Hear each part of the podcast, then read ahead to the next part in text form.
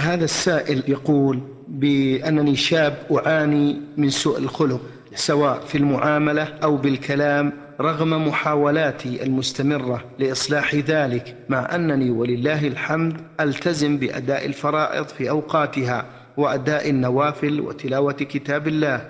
هل من علاج لهذا الأمر؟ وجهوني جزاكم الله خيرا.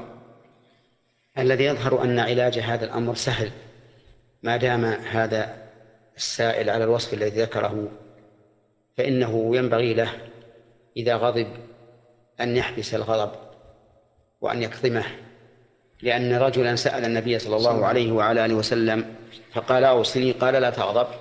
فردد مرارا قال لا تغضب. فليعالج نفسه بتهدئة أعصابه. وإذا غضب استعاذ بالله من الشيطان الرجيم. ثم إن كان قائما جلس وإن كان جالسا اضطجع.